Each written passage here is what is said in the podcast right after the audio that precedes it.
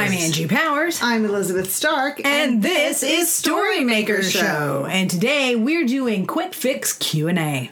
That's where you ask questions, we ask questions, and some Somebody answers somebody them. answers them. So um, I will start with a question that came to me from one of our students who is doing NaNoWriMo and um, also uh, doing our book in a year class where we did a step list of scene by scene. So she wanted to know kind of what is a scene? What really is a scene? That is either very easy or very hard. Um, Like many things. like many things. So it a traditional definition of a scene is action that takes place in a single location at a single time. That's like Aristotle. Right. And so and- yes. So um you know, so if you start in the kitchen and you end in the living room, uh, it doesn't mean the scene ends as you hit the threshold between those rooms, but that, you know, you might say the scene takes place in the house, right? There's a unity there. Well, and I think also this comes from stage plays. It, it really does. So I don't find that as useful. That's, the, is that the really easy? We're just tossing yes. it out. Yeah, the really easy one is There we go. Forget that. Um, but another definition of a scene, to my mind, is a, a unit of information that moves the story and your characters forward. Although, just to say, like, summary could do that too. So, so that's right. So Yeah. right. So I guess there would be that next level, which is that it a is a, a dramatizing of a given chunk of information that moves the story and your characters forward. There we go. All right. So how's that? Did Well, that now hold on. So I just want to say because I went and created a craft class about this, and I wanted to run by you the six steps I came up with for creating a scene. And I was very clear with everybody that these weren't like the only six or these didn't have to, you know, not, I, I never am doing hard and fast rules. What I'm actually, what I said is I'm, I'm pointing out toe holds in a cliff that other people used to climb it and you can mm. climb it a different way, but just, But you'll probably fall off. you may or may not. But so what I did was I looked at like a bunch of different scenes from a bunch of different authors and even in genres, and this is what I came to. So see what you think.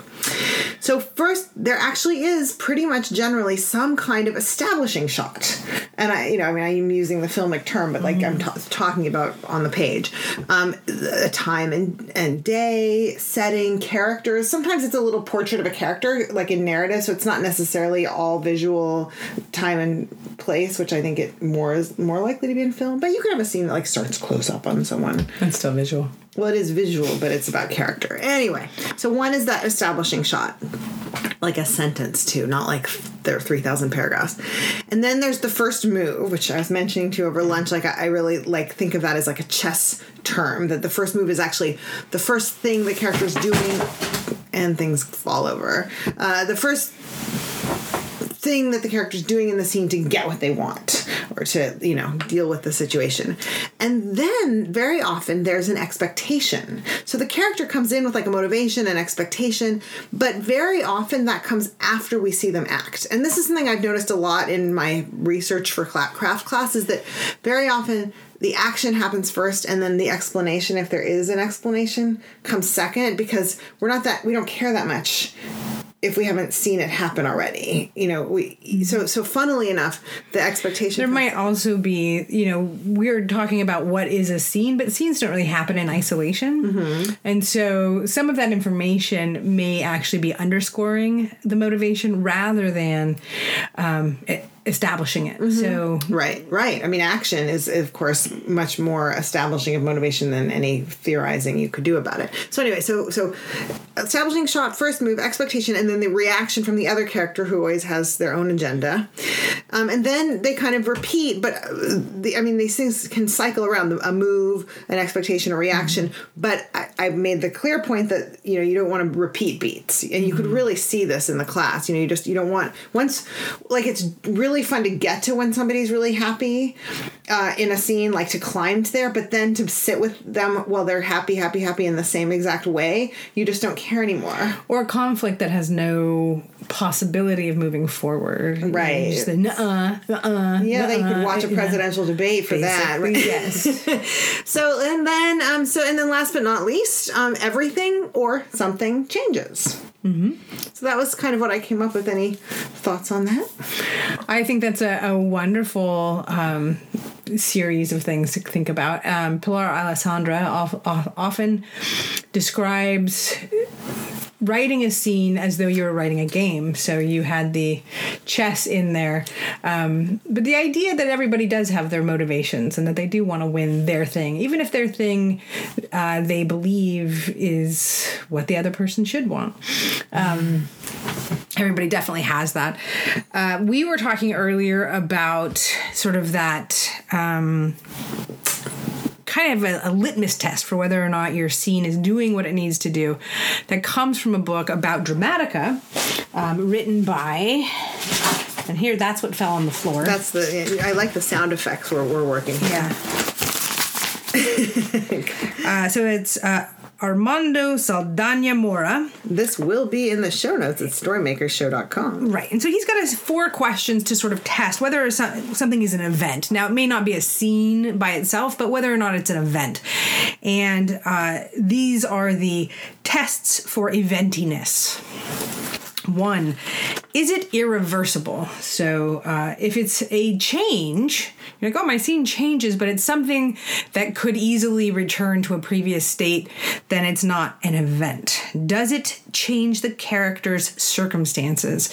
So uh, if it doesn't have any change impact on the characters themselves, then that's not an event. Mm-hmm. Does it give new and important purpose to the character? So when they leave that scene, is there a, a direction that you understand your character is going to move to next? You may not know what they're going to do next, but you do know that there's going to be a motivation to kind of move on to into to something, something else different, yeah. and then finally is it meaningful to the character so um, you know you could have something that is cataclysmic but doesn't impact your character okay. so so what, what is the point of that and i would say that all of these add up to a very specific way of addressing the question does it move the story forward Can you say the four really quickly again? is it irreversible Irreversible. does it change the character's circumstances Change, okay, change circumstances. does it give new and important purpose, to the Purpose. characters New purpose. so that's like It's another kind of change, really. Right. And is it meaningful to the character? So all of these things, um, if it's not meaningful to the character, it may not be in that Moment. But I mean, if it gives them new purpose and changes their circumstance, like, don't you think it? I mean, it'd be hard to come up with something that did those things and wasn't meaningful. Well, you know, let's say you uh, had a goal of someone using the restroom in a very busy restaurant, and when they got there, the toilets were out of order. so uh, now They have a new purpose. they have a new purpose. well, it's really it the changes same their purpose. circumstances. It's the same purpose. They have to find a new toilet, but it's the same Well, purpose. no, now they go outside knowing there is no toilet. So now they're seeking a place to go to the bathroom where they can be undisturbed. It's Uh, but it may not be well, meaningful. I think that's the same purpose. I think they have to wet their pants, Okay. And, and now they're seeking like new pants. okay. because then Okay. they have a new purpose, right? If you're if you're looking for if you're still looking if you're looking for a place to go to the bathroom, and then the toilet's broken, you're still looking for a place to go to the bathroom. Okay, so we as professional writers think the best scene we can come up with is search- searching for a toilet and wetting your pants.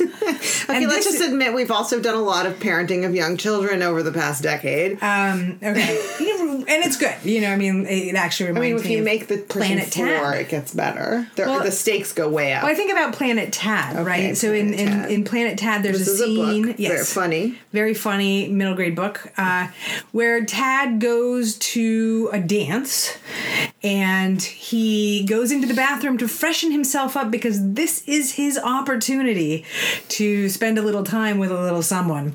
And he has a nightmarish run in with The sink. the sink and emerges from the bathroom with a new purpose, which is to leave the dance before anyone sees him. His splashed. So he looks like he, yeah, so he's got a splashed area, his tie is all messed So up. he didn't actually wet his pants, but it looked as though exactly he had. Right, right. So, it's that consequence. Middle grade. So let's look at the per- let's look at the let's just test that scene right now on those four. Okay. and we'll move on. is it irreversible? Well, he, certainly in middle grade, you'd feel like if you have to walk. I mean, you can't stay in the bathroom. He, he's not can't stay hours in the bathroom without losing the chance, and he can't really engage with the chance with this. So I guess it is irreversible. Okay. Does it change his circumstances? Yeah, he's about to Oh, go yes, do the dancing, and now he's, not. not. All right. Does it give him a new and important purpose? Alas, yes, right? Because his Yeah. first purpose was to sort of pull himself together to be ready for this encounter. Now he's trying to sneak away from it. I mean, it's Right. And I would also say that, you know, moving forward, it now makes it that he's got to, if he wants to engage with this person, he has to come up with a new way to engage he to, with them. and he has to overcome what happened. Right. right. And then is it meaningful to the character? Oh, you yeah, betcha. yeah. Do you remember middle school? no. uh, so, yeah. All right, so fantastic. I think we've given a lot of stuff for people to chew on about scene, and uh, All right. Moving on then. all right. So my question is, how complicated or not should a story be? So this is, and I'm gonna Repeat that. Okay. How complicated or not should a story be? I can, of course, complexify that, but I'm going to just. I think my question back to you would be what does complexity mean to you? Well, I guess I mean different things going on from different angles, different different stakes, different kind of problems. I mean, so maybe it's connected to unity or not unit. You know, how unified should a story be? I guess that's probably it. Like complicated in this instance means lots of different things going on for the different characters, mm-hmm. as opposed to kind of a a more simple, solid through line, and then I don't know what other. I guess I don't know. That would be simpler. Well, I think it speaks to genre because I think that um, you know somebody who's doing something more experimental can definitely use a broader net to make it that cohesiveness. Somebody who's doing something very uh, genre specific and based on the expectations of a given genre. Um, I think has to hew to those, and so uh, the the interesting thing is the way that they meet or break the expectations that are really clearly set. So I think that would be my first question about how complex something could be. That makes sense to me. It makes me think immediately of uh, a visit from the Goon Squad. Me too. How funny is it sitting right here? um, because that is is has lots of complexity, um, and yet it's it's unified by theme and also by all these crisscrossing nesses between the characters. But she didn't even call it a novel until the paperback. I mean, it she was a call it? marketing decision. She didn't call it anything. She was like, "I hope this sells," and she was still Jennifer Egan. You know what I mean? Right. But she was like, "I don't know what this is. I'm writing this obscure little book." Right. I mean, I hate those stories because I always want to think I'm writing like this incredible next big thing, and and I guess I have to just decide to write something really obscure. Ooh, I like that as a strategy. Okay. you look concerned. Well, I just don't think it's very useful necessarily to chase the market. Right. Well, this is what I call narrative superstition, where I think like if I'm expecting one thing, it, it can't happen because right, because in a story Well, it can't. listening to Tim Ferriss this morning in How Do You Learn Anything, right? He's got a, an episode on meta learning.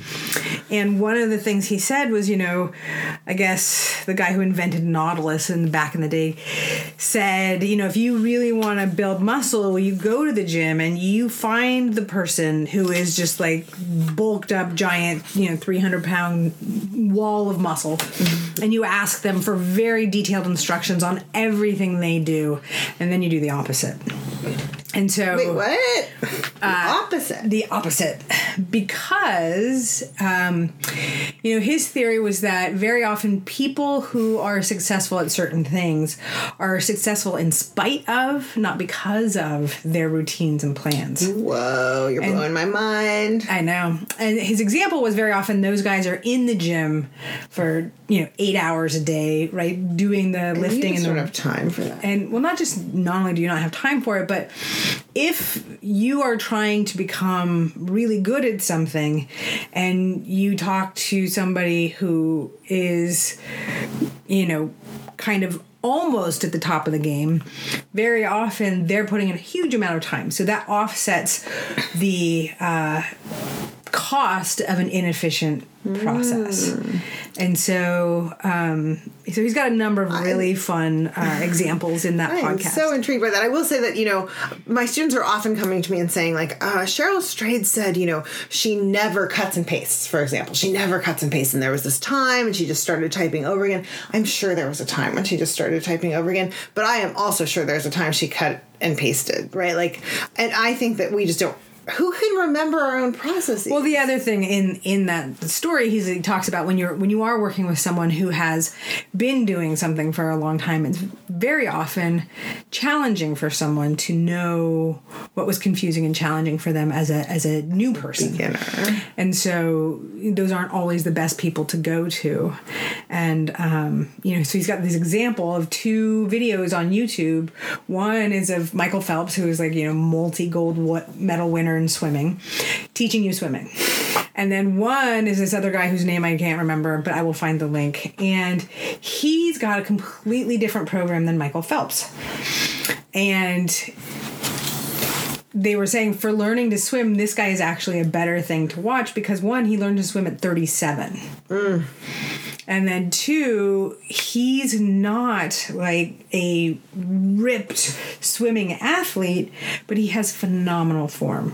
Right? So he's able to look at what makes a difference and use that. And so It's like well, it's like effort as opposed to kind of something you've created that has become intrinsic or something like. right. Um, So I want to mention the, the Scriptnotes, guys, and all these little things are going to be linked in the show notes. But they're so derisive about people who teach screenwriting and aren't like famous screenwriters. Of course, mm-hmm. they don't teach screenwriting because they're too busy being famous screenwriters. But this, I think, goes against the grain of that mm-hmm. objection that they have, right? Well, in addition, I would argue they are screenwriting teachers. They have conversations on a regular basis all the time. They answer questions. But- and ideally, like that's what your teacher's doing is helping you think of a framework that's accessible to you and that allows you to move forward. But they're but then they're they fit their own model because they're teachers who are succeeding in the field, Right. Which is which is nice, Yes. for sure. um, okay, so I don't know if we completely answered my question about how complicated a story should be. Okay, well, let's get back to that because I think that um, talking about how anything a story should be is should be informed by the story itself. So certain certain formats are going to be much more um, complex. Certain, you know, it puts me in mind of Meg LeFauve's personal thematic. And Which you explain. so I, I had the opportunity to work with Meg who went on to work with Pixar and write a couple of the films that they did. I went to Cinestory, where she's a teacher, um, and she did this wonderful exercise that I cannot replicate in any way, shape, or form. But it really helped you look at the things that you were attracted to in terms of the art you respond to, the stories you find compelling, and finding commonalities between things that might seem very, very different, and that basically you have a personal thematic, a question, a, a thought, a, that you pursue through art to better understand.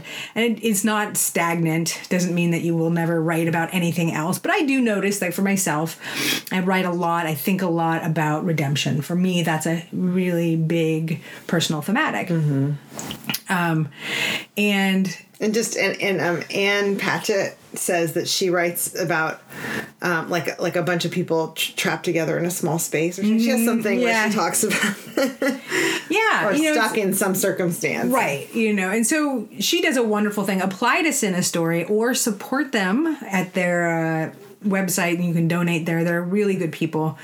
Um, but she is Meg LeFauve. but she is Meg LeFauve. And um, so the reason I bring that up is in terms of talking about what we write about, some people are interested in complexity in a way that's not true for everyone.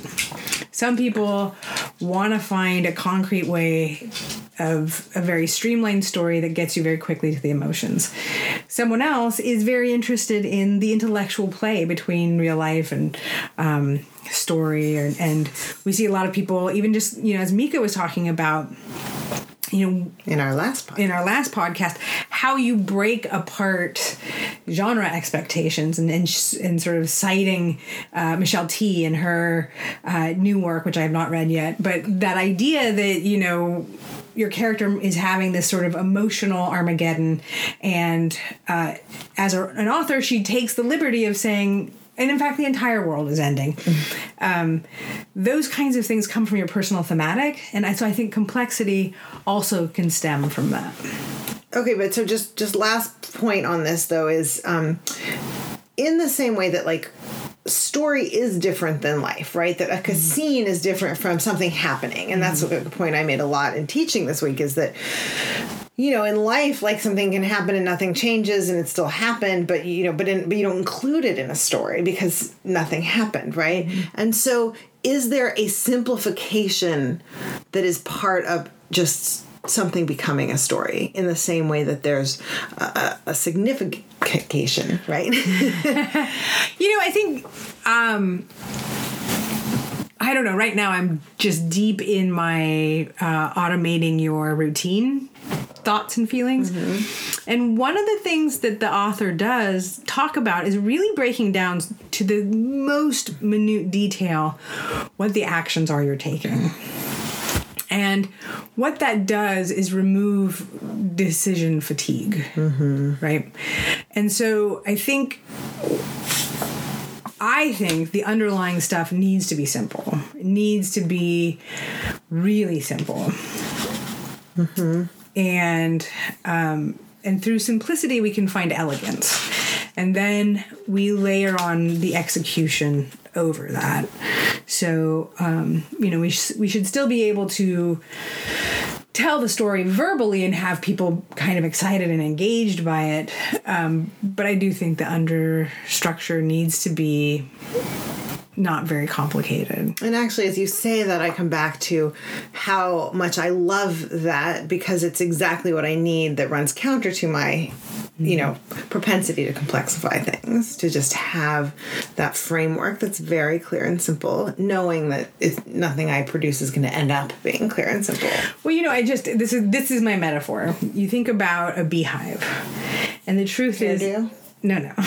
insects. The insects, right? So you've got thousands of these animals doing these things. They're insects, but they're animals too. Um, so they have thousands of them in a single space.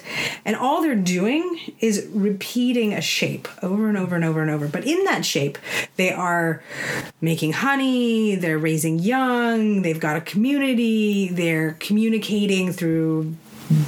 They've got one bee, hell of an automated routine. They do have one hell of an automated routine but there's also flexibility. They can go they can go out and explore and come back. And they're able to build these crazy structures off of one simple shape. Save the bees yes save the bees. Uh, because they're a great narrative metaphor not because our entire food chain is dependent on it. Um, but that's i guess that's my metaphor for writing. You can do incredibly complex things with very simple um, structure. frameworks Just yeah. build the thing you're gonna fly off from before you fly off. Yeah. Well um this has been Storymaker Show. If you have questions, send them to questions at storymakershow.com. And don't forget to, uh, I was going to say report us, but what I mean is review us. Let them know what you thought. At Stitcher and, and on iTunes. And if there's a place that we should uh, be sharing our stuff, but we haven't, please let us know. And thanks so much for joining. Bye.